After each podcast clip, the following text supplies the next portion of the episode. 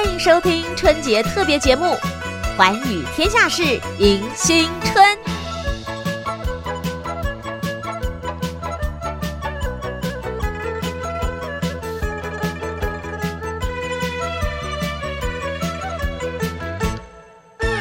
今天是大年初一，在这先祝大家恭喜发财，红包拿来，扭转乾坤，牛年行大运。是的，我是陈燕，在大年初一早上的七点到八点，听到陈燕的拜年，有没有觉得精神都来了呢？好，今天虽然是我们的特别节目哦，听这个片头嘛，我们要总是要这个跟着年节应景一下。But but。我们聊的还是跟国际有关的，跟台湾他们的故事有关的，也欢迎收音机旁的听众朋友跟陈燕一块进行今天的寰宇天下事。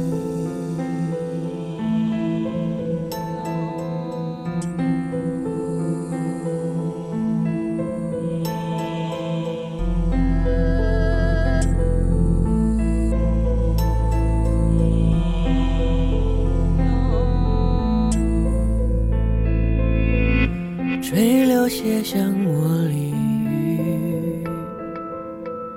像万般残滴，玄白落笔全是你，温馨你自飘逸人无语，梧桐秋风沙沙地，孤窗外已是你，故事远去计划里，等结局我又余情叹息，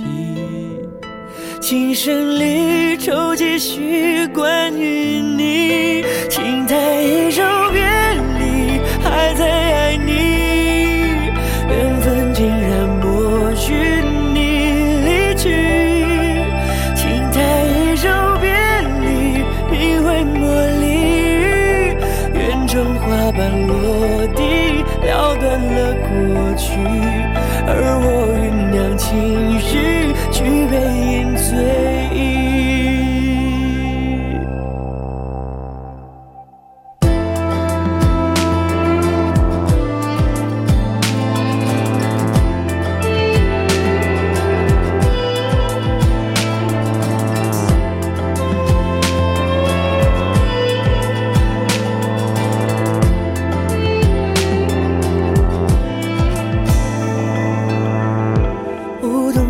风沙沙地，孤窗外已是你，故事远去计划里，等结局我又余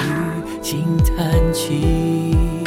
琴声里抽几许关于你，轻弹一首别离，还在爱你，竟然默许你离去，轻弹一首别离，你会魔力，眼中花瓣落地，撩断了过去，而我酝酿情绪，举杯饮醉意，烛火摇曳，泪云墨迹，枫红愁绪，秋冷了回忆，轻弹一首别离，放不下你，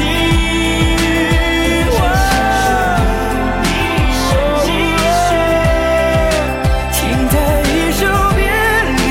你会魔力，雨季后我苏醒，找你的消息，孤枕老乡天绿，又一年过去，情人开满玻璃，却等不到。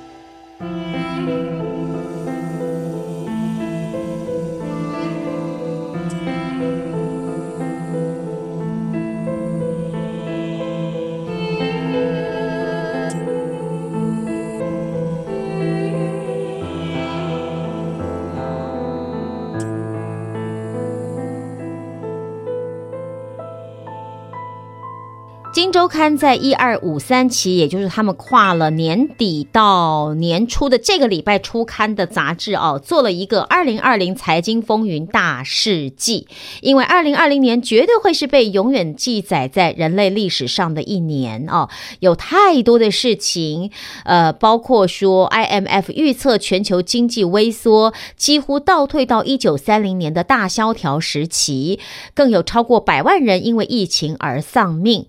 台湾更因为成功抗疫而跃上了国际版面。下半年呢，科技产业持续发威，大型的并购案齐发，包括半导体、被动晶圆，还有这个晶圆市占率哦，都占了世界前茅。所以今周刊呢，稍微整理一下二零二零年度的财经大事，在节目一开始跟大家分享啊。首先我们先来看这个台湾的时事好了啊，呃，包括一月份的蔡英文总统连任第十五届啊总统。那么在产业企业焦点呢，也有第一具纯国产的离岸风电机组的机装完工，同时一月份也成立了国家口罩队啊成立。那么在当时呢，台股指数啊一月二号是来到了一万两千一百点。那么在三月份呢，实施呃二月份到三月份呢，实施了口罩实名制，紧急通过六百亿元防治及纾困振兴特别预算案。同时，三月份裕隆结盟鸿海，抢攻电动车市场。还有就是呢，观光都暂停了。金华股价创十三年来的新低，而雄狮的高层就是旅游业哦都减薪了。台股更重挫，在三月十九号哦收到 八千六百八十一点，创三年半来的新低。央行呢也紧急降息一码，短期融通利率各调降一码，也创了历史新低。不过宅经济却夯起来了，某某购物两个月的营收近百亿元，坐稳电商龙头。好，那么四月份呢，防疫成功，蔡英文登 C N N 首页。那在行政院这边也纾困加码，追加一千五百亿元的预算到两千一百亿元。好，持续进入到呃四到六月份啊，就是罢免了第一位的高雄市长，同意票超过了九十三万张，韩国瑜也成了历史上第一位遭到罢免的直辖市长。啊，同年六月份呢，台湾也正式从口蹄疫的疫区除名。再来就是财经方面啊，包括国巨用四百九十一亿元并基美，投审会核准，所以国巨呢也成为全球第三大的被动元件厂。七月份，前总统李登辉在三十号逝世，享受九十八岁。行政院呢也在七月份发放振兴三倍券来刺激消费。在财经方面呢，联发科推出了 五 G 通信系统单晶片天玑七二零。而生技股在股市方面啊，生技股合一股价，那么像是做云霄飞车一样，一个月内股价高低差超过三百元。同样在七月份，台湾的 五 G 行动网络服务正式开通。八月份啊，也是以台湾的股价来看，口罩概念股发威，恒大、南六、康那香的股价创波段新高。九月份呢，则发生了美猪的争议，卫福部公告开放符合订定来季残留容许量的美国猪肉。而十月份呢，台湾也创下了两百天本土新冠肺炎零确诊的记录。那财经方面的经济部公布台商回流最新数字，吸引了六百八十二家企业投资，总额突破一兆一千两百三十五亿元台币。同一个月份，十月份，淘宝宣布退出台湾。再来十一月，台积电的股价在十七号盘中站上了五百元，它的市值突破了十三兆元啊！大同呢也变天了，林文渊成为百年大同第一位的市场派董座，可是五十天后呢，林文渊却下台了，改由卢明光接任董座。那同样在十一月份， R C E P 签署包含东协十国、中日韩纽澳的全球最大自贸区诞生，可是台湾却被排除在外。十二月，劳动基金弊案，劳金局前组长游乃文涉嫌受贿，保家资产、富华同信还有统一投信等等都涉案。同时，矽晶圆大厂环球晶与德商世创正式签约，环球晶收购总金额达一千三百亿元。而在十二月二十二号，台股的指数已经站上了一万四千一百七十七点。哎，看看三月份啊、哦，收在八千六百点，这来回差了将近六千点，谁能相信呢？好，这是在台湾方面的财经风云大事记啊。我们来看看国际政经方面。一月份，新冠肺炎疫情开始爆发。一月底呢，中国武汉宣布封城。如果我没记错的话，好像是二十二还是二十三号？ 二十三号，对。好，再来三月份，世卫宣布新冠疫情进入了全球大流行，而同时期呢，美国联准会两周降息六码，所以利率趋近于零。东京奥运也在三月份宣布延期。那四月份，谭德赛则宣称啊，遭受台湾人身攻击三个月。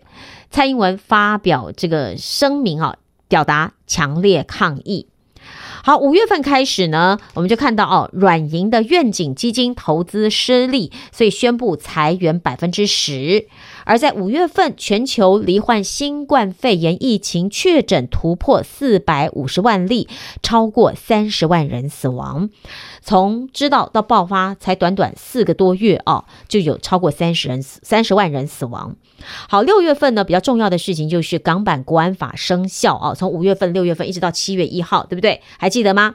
好，那港版国安法生效，香港从此进入了一国一制的时代了，没有什么的一国两制了哦。七月份呢，看到了就是特斯拉的市值首度超越了丰田汽车，其实我们在节目中也讨论了好多次。八月份是日本的首相安倍晋三因病闪辞，而日本历史上最长任期的首相终告结束。九月份看到了就是半导体的并购案，辉达宣布将以四百亿元的天价买下安谋。当然九月份也因为八月份的日本首相安倍晋三的辞职，所以九月份呢，菅义伟也顺利当选成为日本的新首相。十月份，中共十九届五中全会颁布了十四五规划，确立未来双循环的发展方向。十一月，哎，美国总统大选，对不对？然后燃烧了好几天，不过也知道拜登还是当选了美国总统。而辉瑞同时也宣布疫苗通过了第三阶段的人体试验，保护效力高达九成。十二月比较惨了啊，就是全球因为新冠肺炎疫情确诊突破了七千六百万，有将近一百七十万人因为新冠疫情死亡。而我记得没错的话，十二月份还有英国的变种病毒骚扰全世界啊，又变成全世界很多又开始恐慌了。好，二零二一年会如何呢？希望这些令人烦恼的事情、忧心的事情、疫情的事情可以赶快过去。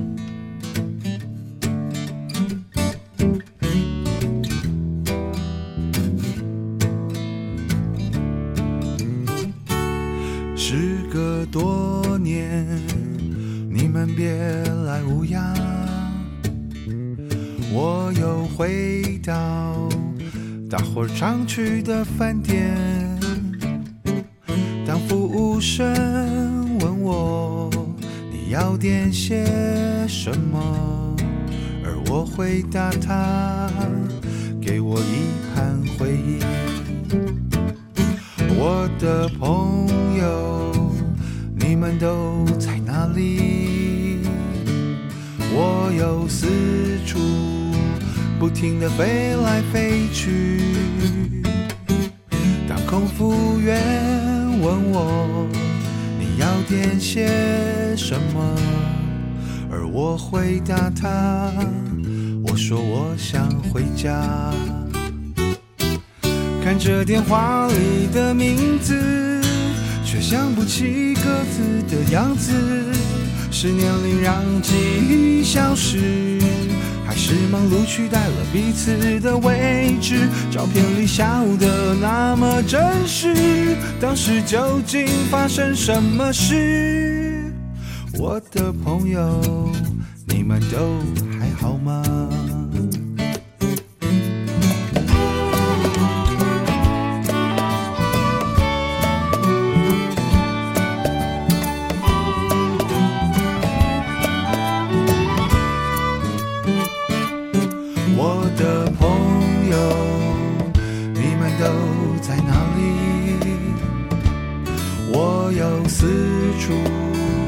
不停地飞来飞去，当空服员问我你要点些什么，而我回答他，我说我想回家。看着电话里的名字，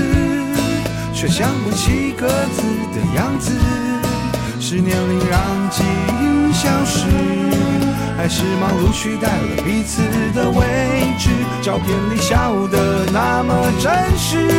当时究竟发生什么事？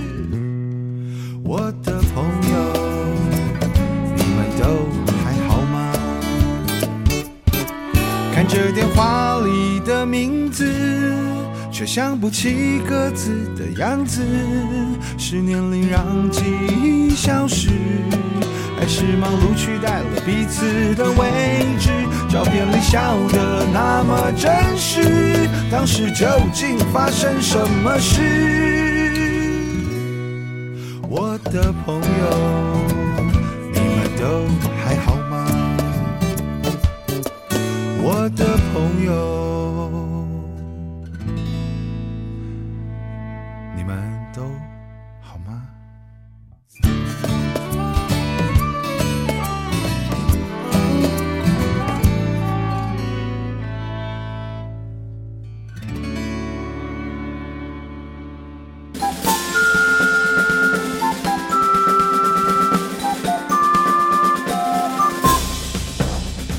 想知道台湾什么地方最好玩？想知道台湾什么美食最好吃？想知道两岸发生了什么大事吗？您想要的我们都有。收听光华之声，丰富您的人生。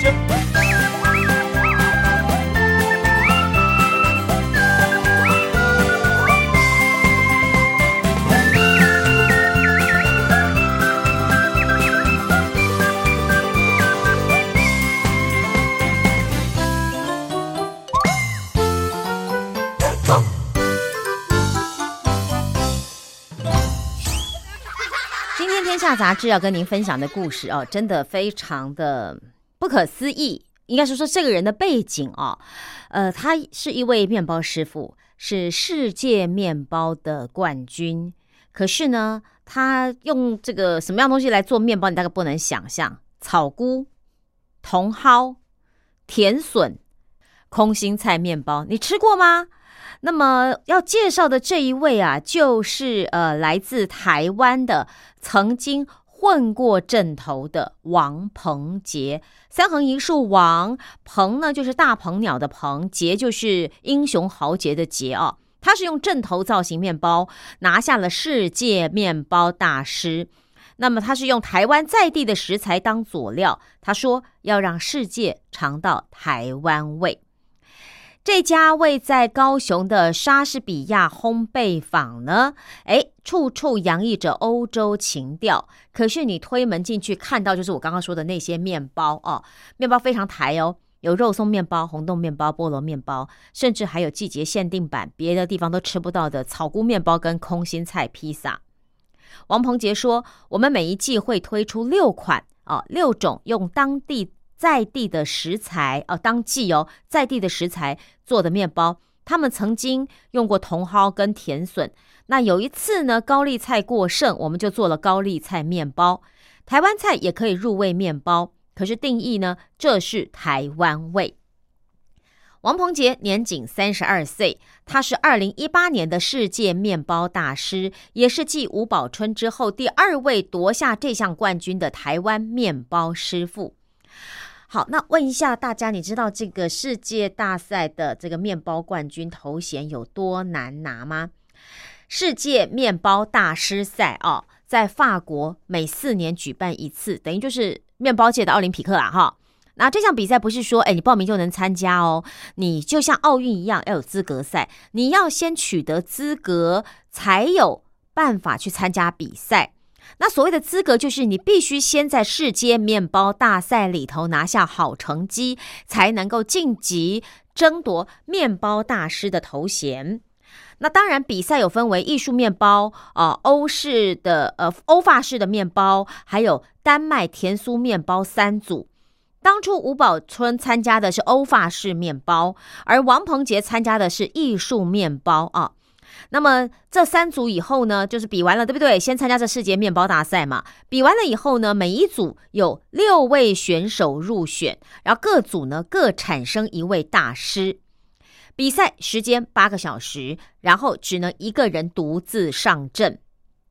王鹏杰他说，他在台湾练习的时间从来没有在时间内完成过，练习最长的时间还超过了两个半钟头。结果到了法国、哦、在赛前演练的时候呢，他还是超时了五分钟，哎，真是急死人了。还好还好，真正上场的时候，他在时间终了前两分钟做完，所以让他当下就觉得非常情绪激动，因为他怎么做都做不在时间内。好不容易在正式比赛，他居然时间终点之前做完，他真的是放下了心头那一个紧张感。所以他说，当他领奖的时候，他反而不会紧张，心情比较平静啊、哦。那么这个比赛呢，其实只有第一名，没有第二名或第三名，所以你没有拿到冠军就是没有名次。而过去十年来，全世界只有九位世界面包大师，所以你真的要成为大师哦，是非常不容易的。好，那么当然你就会好奇说，王鹏杰到底他为什么拿到大师呢？他的面包到底是怎么样呢？其实啊，他的夺冠的作品就是浓浓的台湾味，他是用正头文化中的官将手为主题，创造出一个高达一百七十公分、栩栩如生的正头面包雕像，还把台湾在地的荔枝啊、草莓啊、玫瑰啊这些原料入味，而且从顶冠、脸谱、衣服、腰带、令牌、权杖等等，每个细节都非常的做工细腻。那评审就说，哇，这个艺术面包既充满力道又优雅，所以也让王鹏杰毫无悬念地打败了来自中国、南韩、美国、巴西和摩里西斯的对手。那或许你会问，哎，你为什么要用正头的官将手来做面包呢？哦，王鹏杰说，因为比赛规定作品要能够凸显国家特色，那也因此他就直接想到了正头。因为正头这个是来自地方的底层文化，早就已经超越了宗教，不仅融合了民俗、运动和美学，也能凸显出台湾的多元性与开放文化。王鹏杰说，正头这已经是一门艺术了，所以他想要在比赛的时候呈现出去，这样子属于台湾的地方特色。其实哦，这不是王鹏杰第一次用面包来表达他对台湾的一个感受跟情怀。他在二零一六年参加世界面包大赛的时候，就曾经以红叶少棒队为主题。那因为这些选手传达出早期啊，台湾人因为打棒球打出了这个呃成绩而非常有自信，而多元种族也因为棒球结合，所以拿下银牌的成绩。王鹏杰就说啊，身为烘焙师站在世界舞台上，就好像有莫名的责任，要让大家看到台湾人不服输哦。好，我们来认识一下王鹏杰哦。他也不是说一路顺遂就真的乖乖做面包，并没有哦。那么他是在彰化长大的，出生在面包世家，家里经营传统的台式面包店。他就说啊，他真的以前不喜欢面包，因为工时很长，环境也不舒服，反而啊，就一心想要逃离这个家里的面包店。在高中的时候呢，甚至还去混帮派，让父母呢伤透脑筋。王鹏杰啊，他说啊，我在十六岁的志愿是当黑社会老大哦。他在这个高雄的挺好 Talk 论坛上呢，对着台下上百名的听众坦诚自己的年少轻狂。那当然，他的叛逆青春就因为帮派兄弟在他的眼前被枪杀而终结。当时他已经快要高中毕业了，就害怕自己变成下一个寻仇的对象，所以他下定决心干脆要脱离原来的环境，不然来去念书好了。他就南下高雄报考高雄参旅大学，虽然学科不好嘛，那毕竟家学底子深厚，所以啊，就让他凭着数科最后一名录取了烘焙管理系。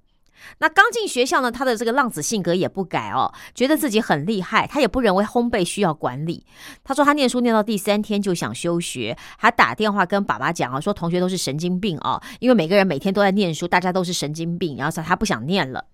可是后来呢，他跟其他同学代表学校去上海比赛，在五名选手当中，他是那唯一一个没有得名的，才恍然发现说，哇，自己太骄傲了，会的只是表面功夫。所以啊，他就开始洗心革面，认真钻研欧式面包，甚至随身都带着老面团，好掌握发酵的时间。他说这就像跳阵头一样，要有毅力，其实做面包也是。挺好 Talk 高雄论坛主办人也是社会网络 N P O Channel 执行长张幼玲，他从旁边观察王鹏杰，认为哦，王鹏杰的学习力很强，而且一旦投入就很认真。那挺好 Talk 城市论坛就是仿照 T E D Talk， 要求每个讲者上台只能讲十八分钟。张幼玲邀请跟高雄有关的人分享他们的高雄故事。那王鹏杰他很少这样上台演讲，为了修改讲稿啊，尽管隔天一早就要起床做面包，他还在半夜跟张幼玲联络，希望他能够帮忙调整内容。所以张幼玲说，可能因为他以前年轻的背景啊，感觉他没在怕的，胆大心细用在这个王鹏杰的身上可以说是当之无愧。所以你看，王鹏杰果然很大胆哎，他在大学还没有毕业就自己创业咯。他笑着说，从小看家里经营面包店，所以其实他在大二的时候就有开店的念头。二零一零年高雄餐饮学校延毕，那么毕业了之后他开了第一家面包店，但是选择的哦，他不是家传的台式面包，而是欧式面包，他希望为台湾的面包带来新的口味。那当年又刚好出现了蜜蜂开始消失的新闻，蜂蜜产量大减，所以他也思考了环境问题，因此推出了可以说是奠定口碑的一款高雄蜂巢，就是用在地的龙眼蜜佐料，让简单的面包吃出不一样的滋味。王鹏杰说，他希望透过这个面包让大家去了解环境永续的问题。而从此以后呢，他的面包创作就开始跟在地来结合了，有欧风的外表，有台湾的内馅，这样的融合风呢，要既在地又国际。好，呃，比方说就算是传统的台式面包啊，王鹏杰他也要做的不一样。好比说最常见的是肉松面包嘛，那一般面包店用的肉松多半就是一斤一百多块的，可是呢，他却坚持要用六百多块等级的。王鹏杰说，哎呀，吃他的肉松面包吃起来好像真的有吃到猪肉一样，所以我要给客人的就是这种信任跟安心。不过像这样的口味哦，还有这个相对不便宜的价格，在高雄真的吃得开吗？王鹏杰表示，啊，一开始多少也有些担心，而他的父亲呢，原本也不认同，呃，就觉得说，哎呦，这么贵的面包谁要吃啊？但是呢，王鹏杰还是坚持要走一条不同的路。店名之所以取莎士比亚烘焙坊，就是受到巴黎河左岸知名的老牌独立英文书店莎士比亚书店的启发，要传达出他的初衷。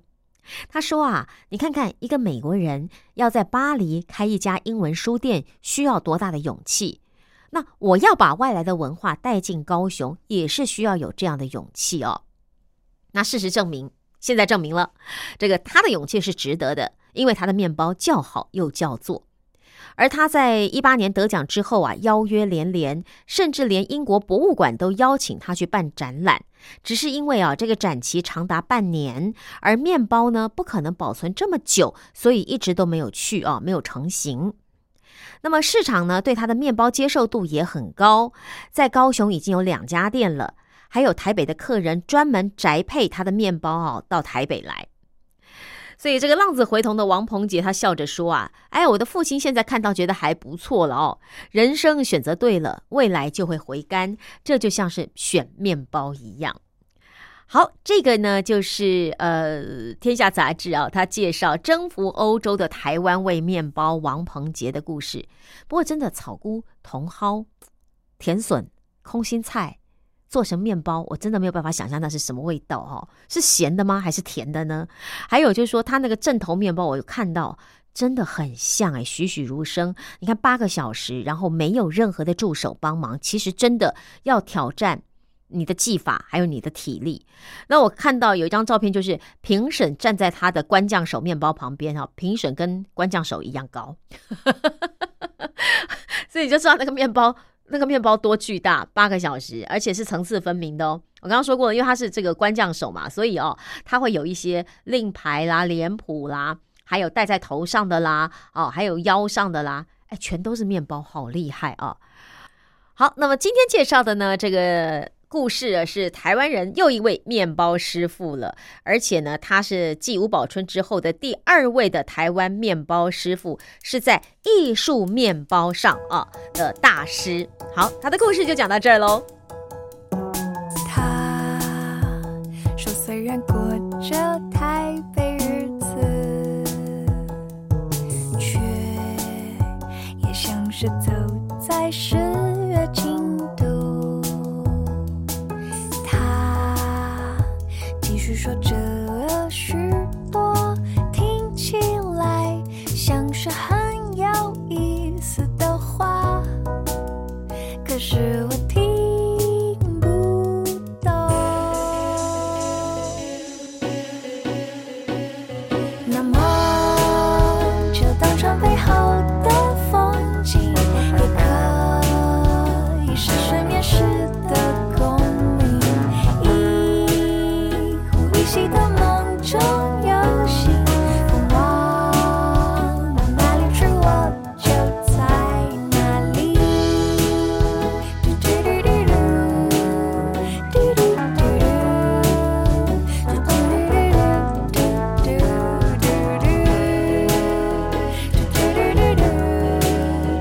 嘟嘟嘟。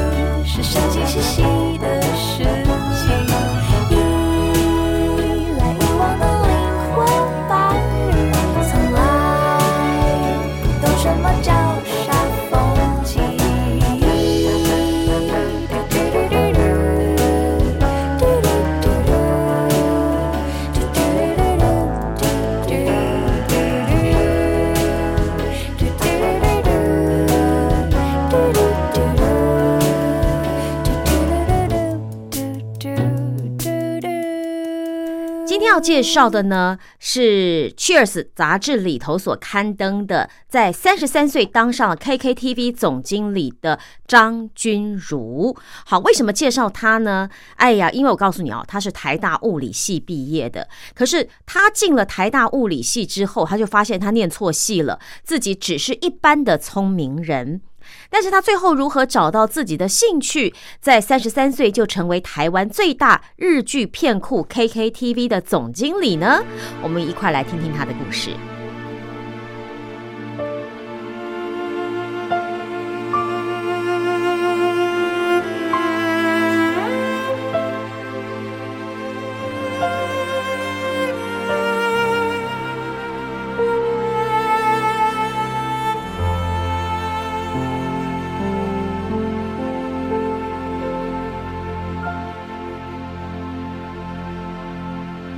今年三十三岁的 K K T V 总经理张君如啊，他回忆当初在台大的震撼教育，他说：“我觉得自己算是聪明的，但是我不会觉得他们聪明，因为他们都是天才。”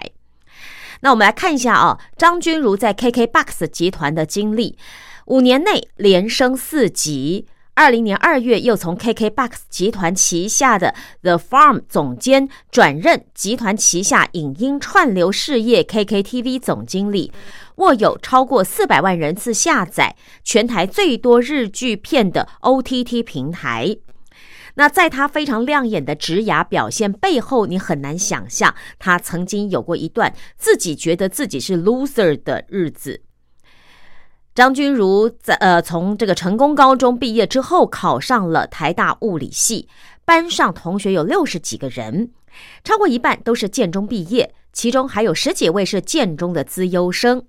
所以他看着身边啊对物理充满热情的学霸同学，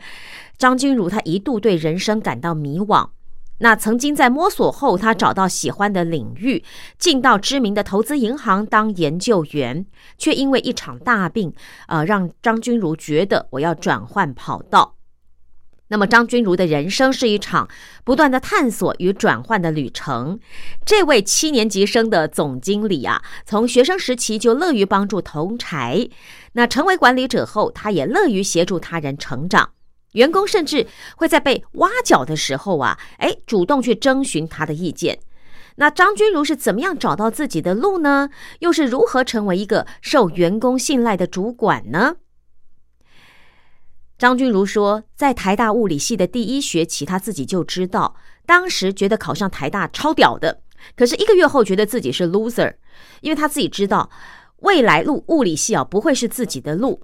那是他刚进台大的时候从来没有想象过的一刻。其实在就读成功高中的时候，张君如的在校成绩并不突出，考上台大让他整个人是意气风发，可是没有想到上学才短短一个多月的期间啊，就被打入凡尘了。物理系的同学个个是聪明绝顶，有人高二就保送上大学，有人拿过奥林匹亚竞赛奖牌，大一上学期期末考，班上就有人能够上台去教还听不懂课程的同学。那么和同学在专业智能上的巨大落差，让张君如在大一上就早早认知到自己没有那么适合念物理，所以他开始利用学校的资源啊，去多方修课和实习，涉猎不同的领域。那么为了加快选择的速度，他以具有策略性的方式来筛选课程，遇到有点感兴趣的科目，就会去找有修过课的同学聊聊，只要听起来有趣，他就会去尝试，像是统计啦、经济啦、会计啦、投资啦，甚至心理学都在他的涉猎范围。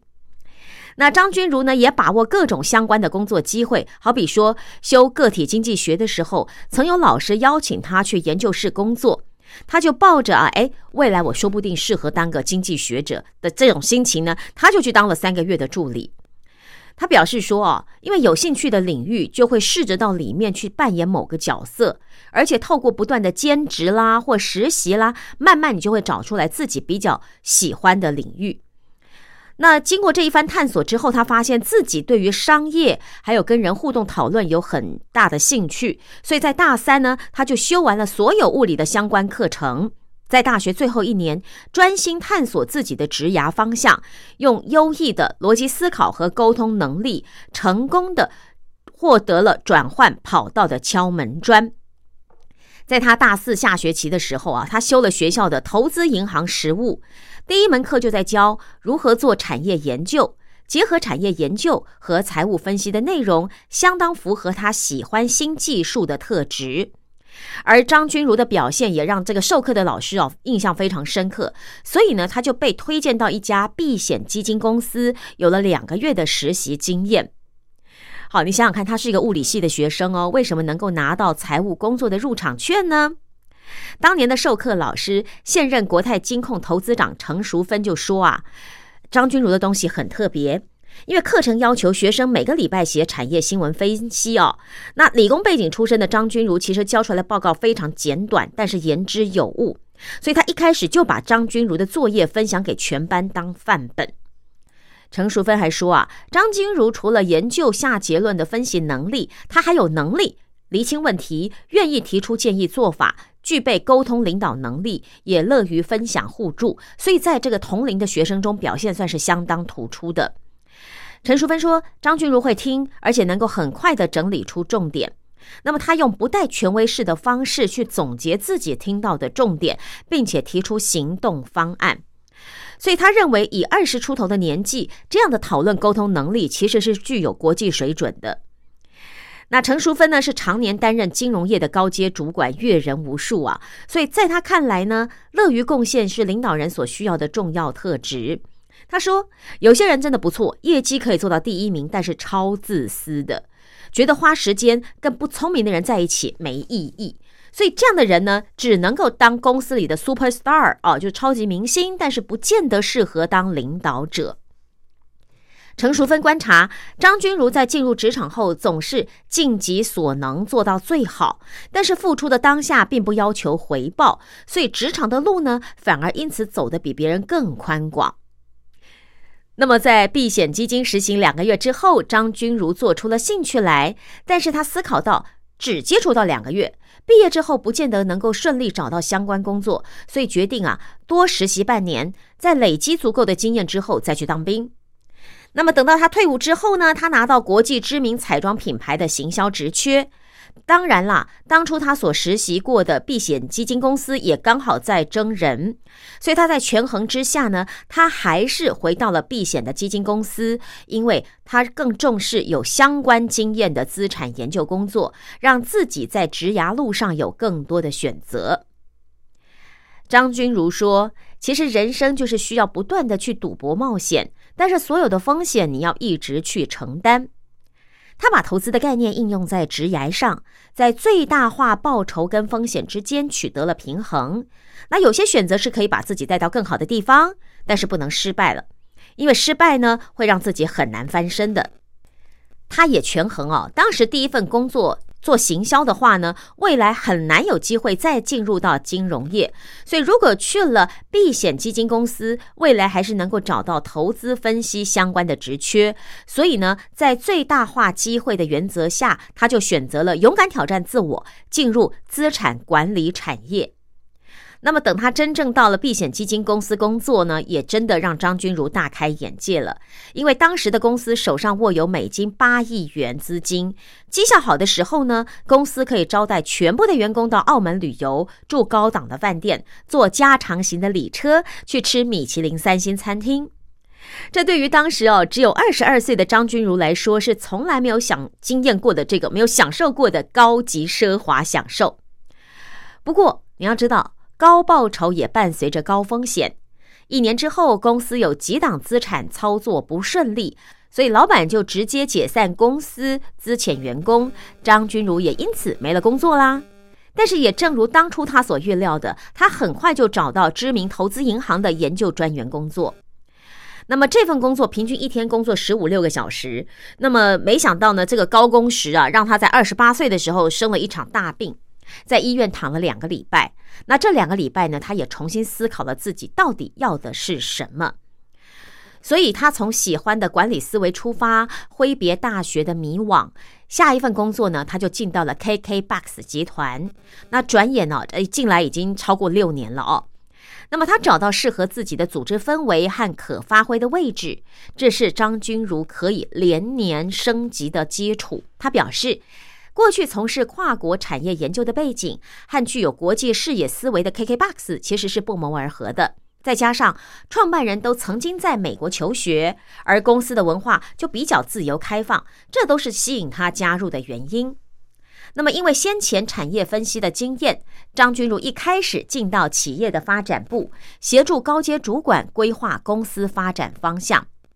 他说他的训练就是 top down 哦，像是我们要怎么样扩张企业，要怎么样才能够切入新思维哦，新事业。那这种从上而下就 top down 哦，跟管理层的思维相当接近。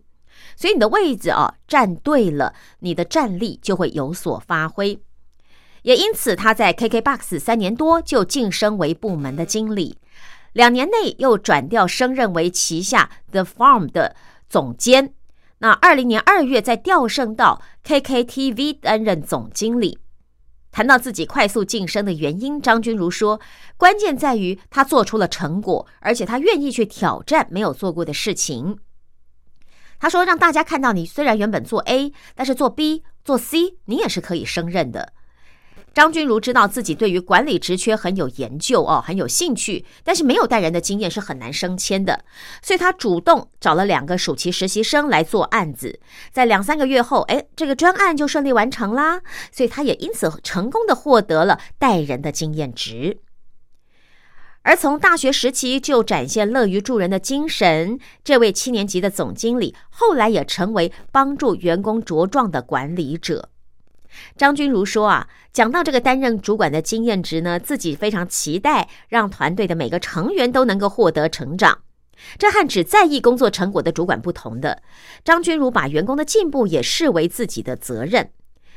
所以他不仅会和团队的成员讨论工作内容，也会谈论、啊、每个人、啊、就个人的职涯发展方向，和员工呢可以说是亦师亦友。那么曾经、啊、有带过的人呢，获得外部高薪挖角的时候呢，还会回过头来主动去问、啊、这个张君如的意见，到底该不该去、啊、该怎么样。所以他成为一个员工在人生职涯上的转运手，这让张君如、啊、在工作上获得很大的成就感。他说最感动的是，当他看到职缺的时候，他第一个会询问你的意见，请你去评估，帮他评估他有没有机会，他觉得这个、啊、非常有成就感。所以张君如说，他大概每年会帮呃二十个人左右去介绍工作，把当初一路上他所获得的帮助传承下去。虽然张君如历经了大学前期光环顿失的茫然无措，他也很早就选择不被科系局限自己的出路。那即使他的经历啊，呃，被资遣和生重病的低潮都被挑战过，但是他还是坚持啊，要做自己，也为团队伙伴和周遭的工作人来开拓更宽广的舞台。所以今天跟您分享的呢是张君如的故事啊，他目前呢是担任 K K T V 的总经理，非常的斯文，就是一个读书人的感觉。因为我曾经看到照片哈、啊，不过我觉得在这儿也可以跟大家分享，就是你当你发现你自己念的科系不如自己的兴趣的时候，第一时间不是先颓废，也不是自我放弃或放逐，而是你要想想你可以做什么。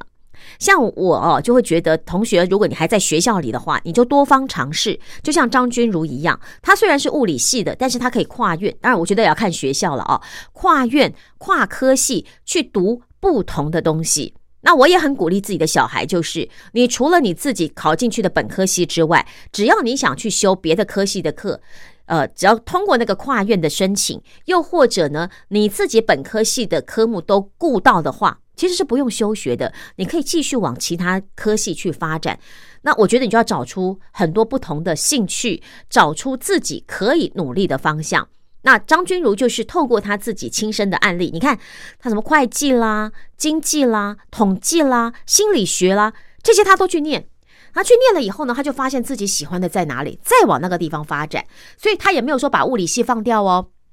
他还是在大三把所有物理系该念的东西哦，就是你那个呃学校每个系都会规定嘛哦，你在这个本科系要修满多少个学分，他把学分都修完之后，他再开始认真努力的去多去别的科系选修科目。我为什么鼓励大家一定要这样做？因为在大学你要知道，你只交一个学分费啊，不，只交一个学费，你念其他学分是不用再多花钱的。虽然每个学校可能有上限，你可能是修二十三个学分、二十五个学分、哦、每个学校规定的不一样，可是你可以在这个时间允许当中去多方尝试，因为你不用再花钱。我都鼓励我们家的小孩要这样做，所以我们家小孩两个哈，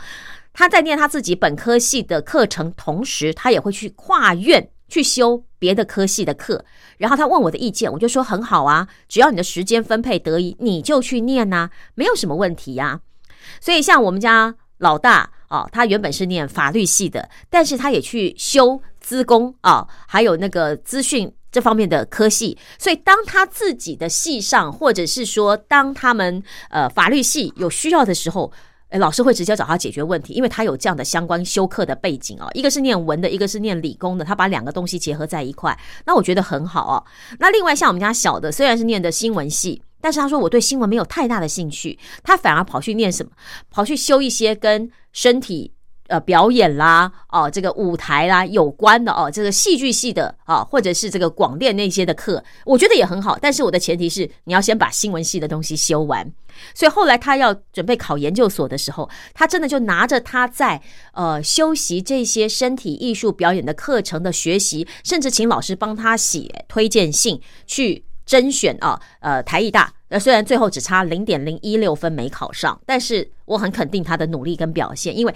他也找到了他的兴趣。所以我要在这儿透过我们家两个小孩，还有包括刚刚我介绍 K K T V 的这个总经理啊张君如的故事，告诉大家，如果你在念书的时候念到不是自己喜欢的科系，你进去后才发现没有关系，你衡量一下你到底想要念什么，那你可以多方尝试去别的科系旁听，不见得要拿学分，去旁听，多听一些课，找出自己的喜欢的，然后呢，你也可以把你自己本科系的课修完，去跨系修另外一门课，因为我也曾经在节目中说过，未来这个跨领域人才是非常重要的，是受到瞩目的。你不能只有一项专长，你要两至三项的斜杠，你才有可能比较多的机会被比较多的公司看到跟录取。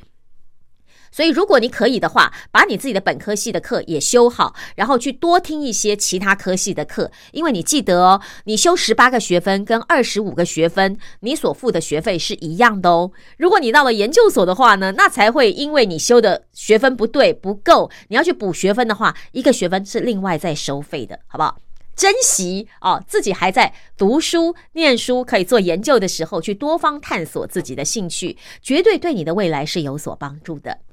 好，今天跟您分享的呢，是由天下杂志转载自 Cheers 杂志哦，介绍 K K T V 总经理张君如的故事。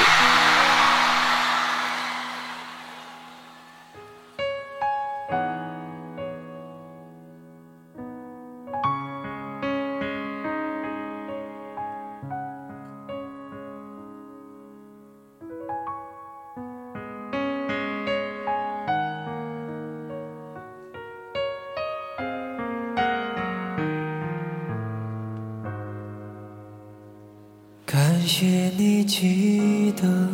我的生日，却好像忘了为谁庆祝。那些唱片他可能喜欢，你是否送出礼物？你问我要多少支蜡烛，还想要什么样的祝福？这蛋糕那么甜，你一定做得很辛苦。我就是爱你傻乎乎，谁在乎？因为我们一样的糊涂，借一步来，只有配合演出。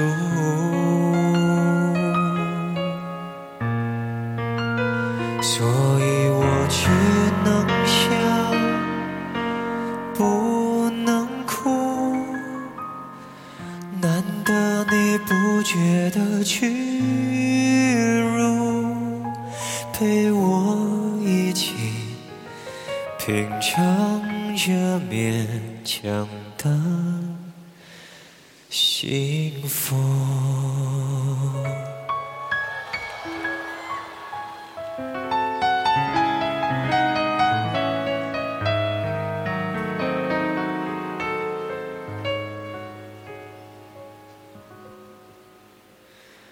享受着他钟情的音乐，欣赏着你一脸的满足。你说我神情有点恍惚，我说听得太投入。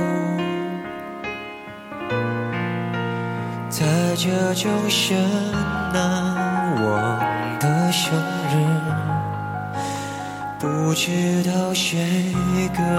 铭心刻骨，我还真舍不得结束这浪漫的错误。你只是爱的傻乎乎，谁在乎？因为我们一样的糊涂，这一步来只有配合演出，不管多勉强，只能笑不能哭，难得你还没弄清楚，陪我一起品尝这勉强的幸福。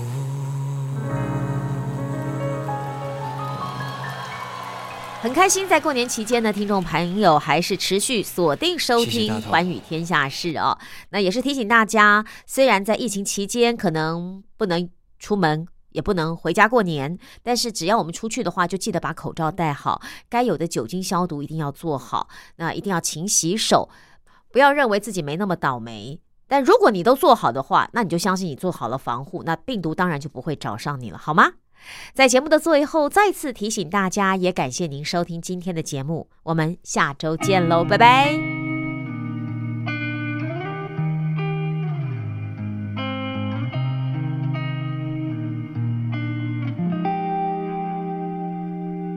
别再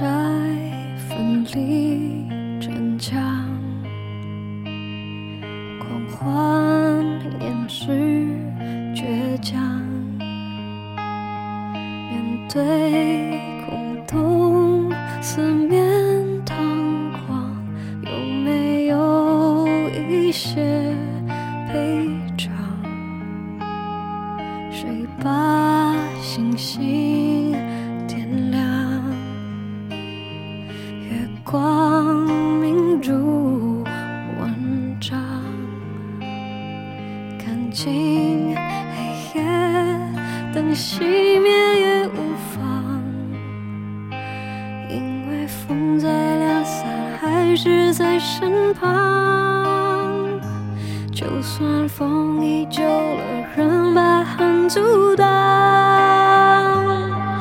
最惨的年华在飘逸，我们忘了装装自己，最后在麦田里相聚回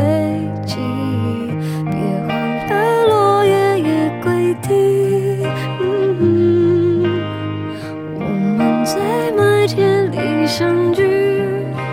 等你。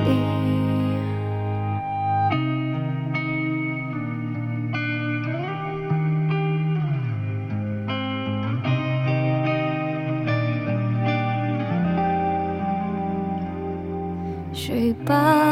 星星点亮？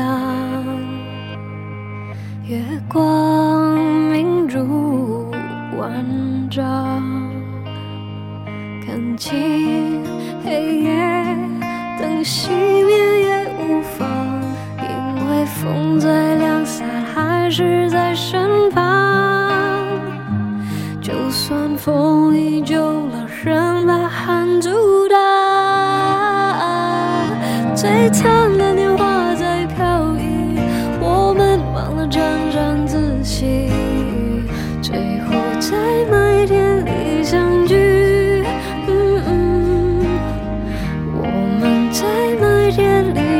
记光明，是坏是败谁还在衡量，记得风你带着，记得把头啊，最灿烂的花在飘逸，我们忘了沾沾自喜，相聚。